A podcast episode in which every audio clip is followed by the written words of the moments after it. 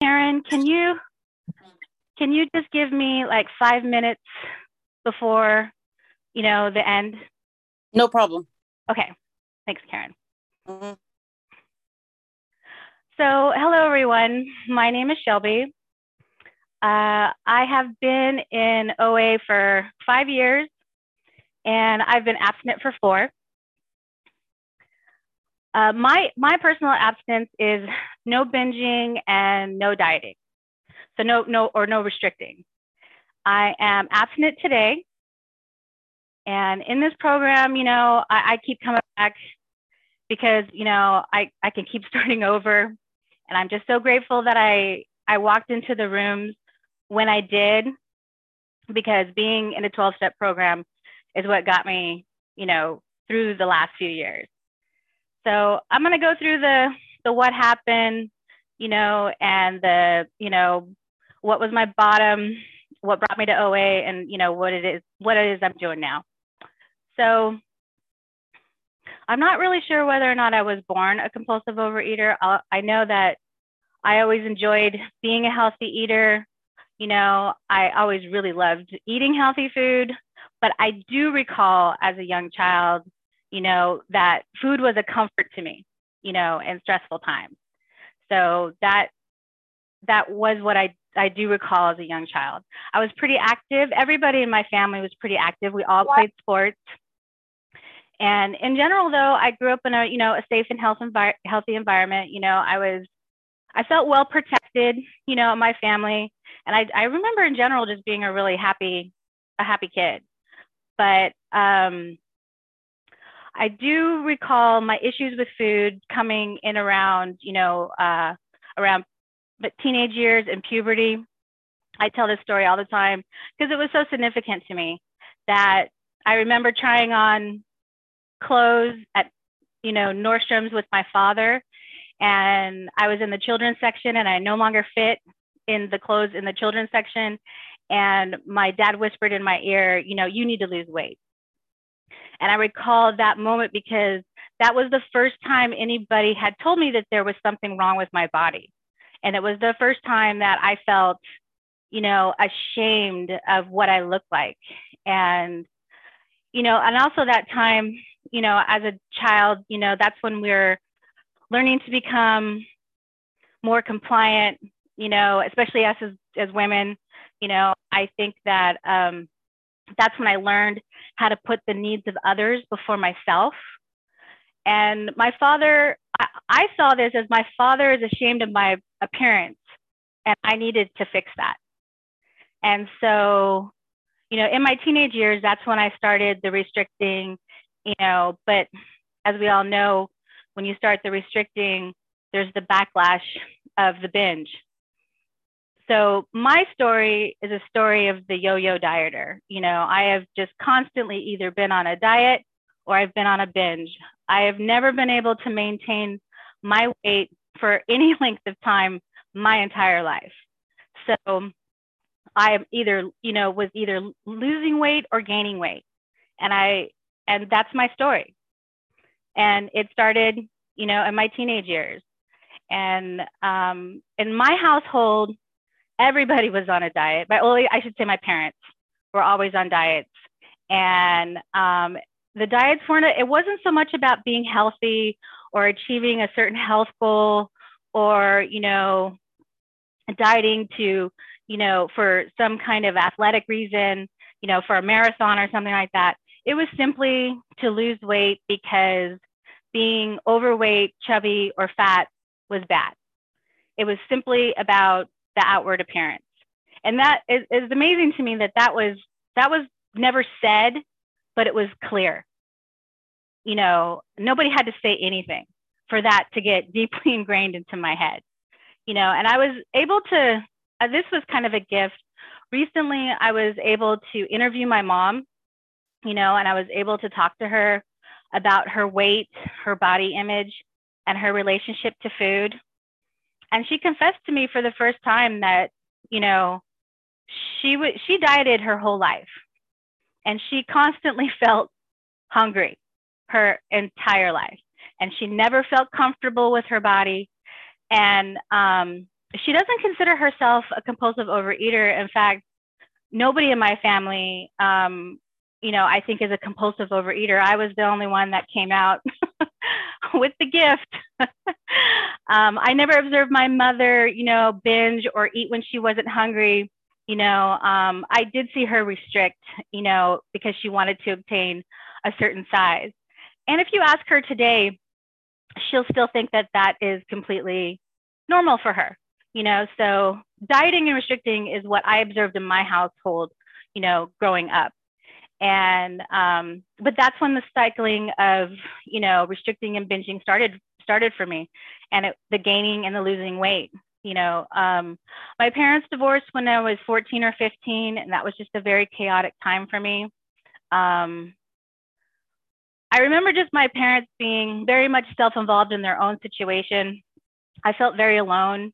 Um, my parents were uh, just very much into their own lives. I, you know, I remember this happening once when I was a freshman. I got an F in English, and nobody, nobody uh, even found out about that or knew about that because they were so, you know, wrapped up in their own situation. And I thought to myself, you know, gosh, nobody cares. nobody cares what's going on in my life right now. And I thought to myself, you know what, Shelby, if if you don't care about yourself, nobody else will.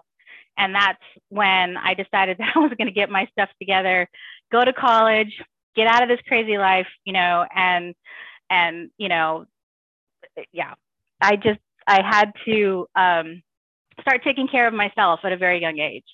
And this is also, you know, a time in my life when I learned that you know, my appearance and my, I thought that, you know, my value, you know, to the opposite sex really came from just my appearance, you know, and, you know, my desirability.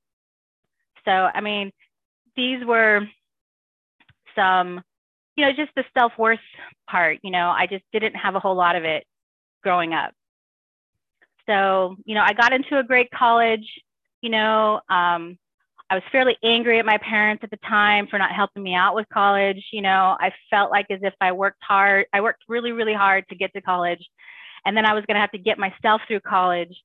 And all that anger and all that stress in school drove me to eat and gain like 40 pounds very quickly. And that was that was really scary, you know, that um well, was, it was scary that I was alone you know it was it was scary that i was just so stressed out. You know i i really needed support at the time and i had none. The only thing that was there for me was the food.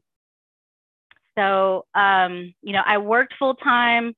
I went to school full time you know and it was it was a time when i i was acting out i was drinking i was you know binging with food.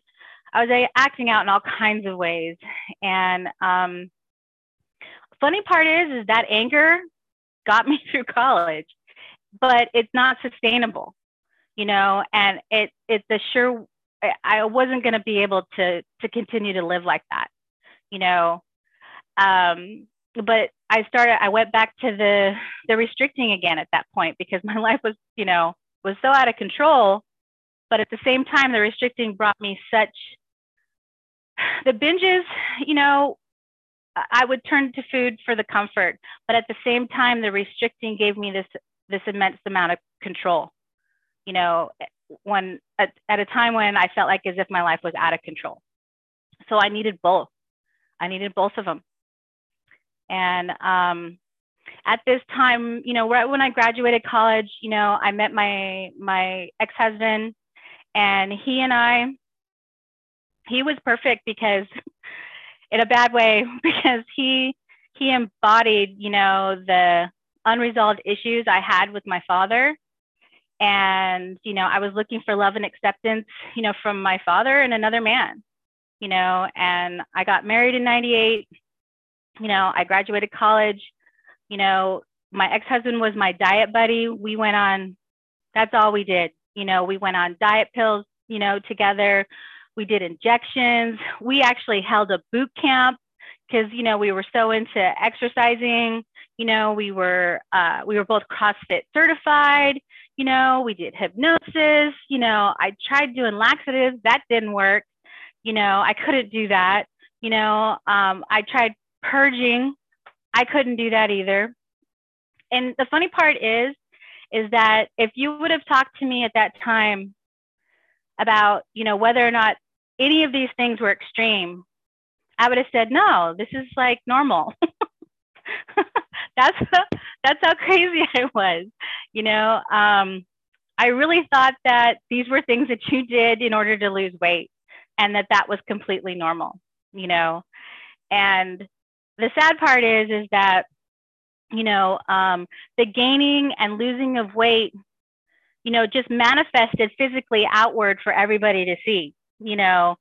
Um, at that time you know i was my my range of gaining weight was usually about 20 or 30 pounds you know up and down up and down up and down you know? Um, but the older I got, the stress, more stress I got in, you know, in my marriage, as my marriage is falling apart, you know, um, that range got larger to where it was 40 or 50 pounds of gaining and losing the weight constantly, you know. Um, so my bottom or the start of my bottom was like six or seven years ago, you know, when my marriage was falling apart and the one person I had relied upon for love and acceptance, you know, had been cheating on me. I was depressed. I was, you know, suffering from anxiety. You know, I had binged and gained weight back up to my top pregnancy weight. And I was depressed. I was out of shape. I was a wreck. And I knew I needed help. And I started seeing a therapist. And as part of, you know, this therapist you know, he had me exercising, journaling, you know, going to therapy, you know, eating healthy. And part of the part of the list of things to do was also to find a support group. And I had I had been listening to OA podcasts and I'd been listening, I'd been listening in on phone meetings for some time, like maybe a year. And um, I related so much to what everybody was saying, but I never, I never spoke up. You know, I just listened. And it wasn't until I walked into the rooms of Skivvy in February 2016, you know, that's when I knew it immediately that I needed to be there. You know, I immediately knew that I was powerless over food. Everything that they said, you know, was true. My life was completely unmanageable. Uh, what I saw though was like the light in people's eyes. You know, I was immediately attracted to what the people in OA had you know, it wasn't so much about the weight for me. Um, it was just the what people or what people look like on the outside. It was, I don't know, it was something about the peace and, you know, that I felt from others, you know, or the acceptance, you know, and everybody was just so happy, which I was not, you know. So I kept coming back so I could I could get that, you know. So um today you know, I'm abstinent today. I don't binge and I don't restrict.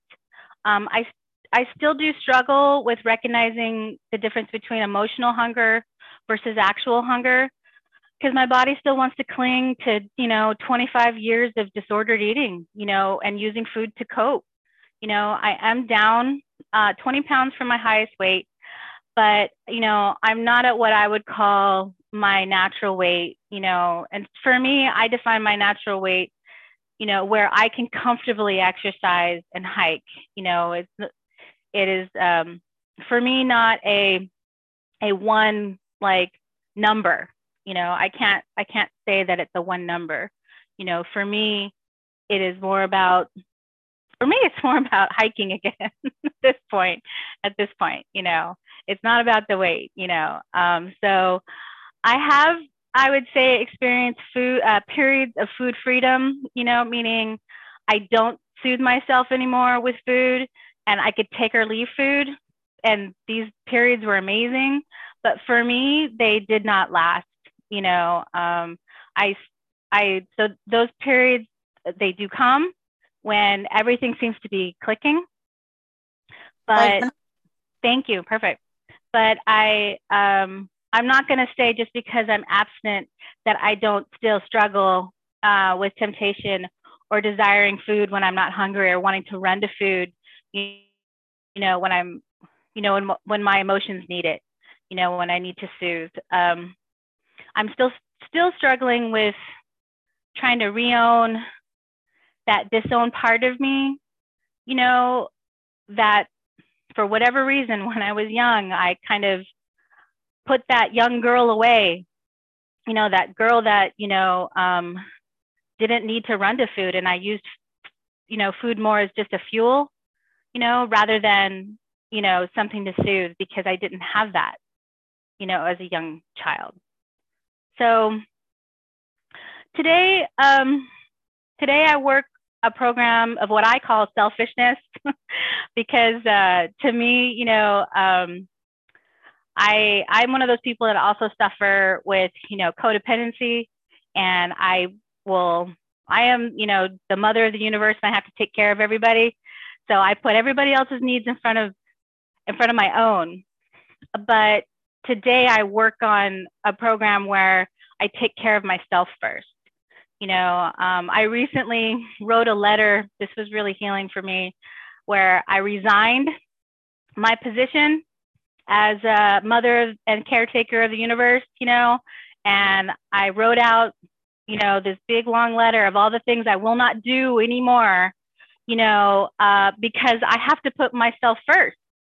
You know, if I'm really going to stay abstinent and I'm I'm really going to invest in myself and you know be you know be recovered i have to put myself first and that is so hard to do especially if you're a mother or married, that can be hard too, you know. Um, but today, that's what I need to do. And so writing that that letter of resignation to the world was, you know, was really, really awesome. Um, another lesson, you know, I've learned in recovery is that, you know, I was one of those people that believed that all my problems, including my weight, would be solved when I removed all the toxic things in my life, you know, including my toxic ex-husband but it hasn't worked out like that because you know just because you remove those toxic things you know there's still the world around you you know and it wasn't about my ex-husband. It isn't about the world you know and everything that it, that life throws at you. It's it's me. It's really it's it's me and how it is. I react to those things and situations. So you know um I'll just that's a lesson I've got if I've gone before you, you know, because you get to that point in your life where things are, are pretty peaceful, you know, um, that doesn't necessarily mean, you know, the the weight will automatically shed. There, for me at least, there's still a lot more inter- internal work that I have to do, you know. So I'm on a spiritual journey, you know, and it's evolving every single day. I have my daily routine that brings me security. I read, I meditate, I exercise every morning. I set up my meals, you know, on Sundays and Wednesdays. Um, I text my sponsor my food every single day. I just, you know, input it into one of the food apps that you can find online, and I send that to her. Um, just like a little, you know, I take a picture of it and send it to her.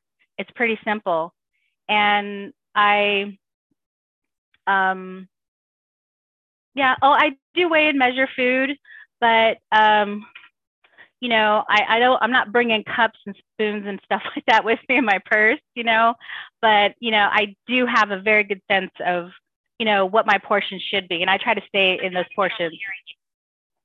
So um, that's pretty much it. That's all I really got. If, and um, I think I'm right at my time anyway. So thank you for letting me share. All right. So back to the meeting.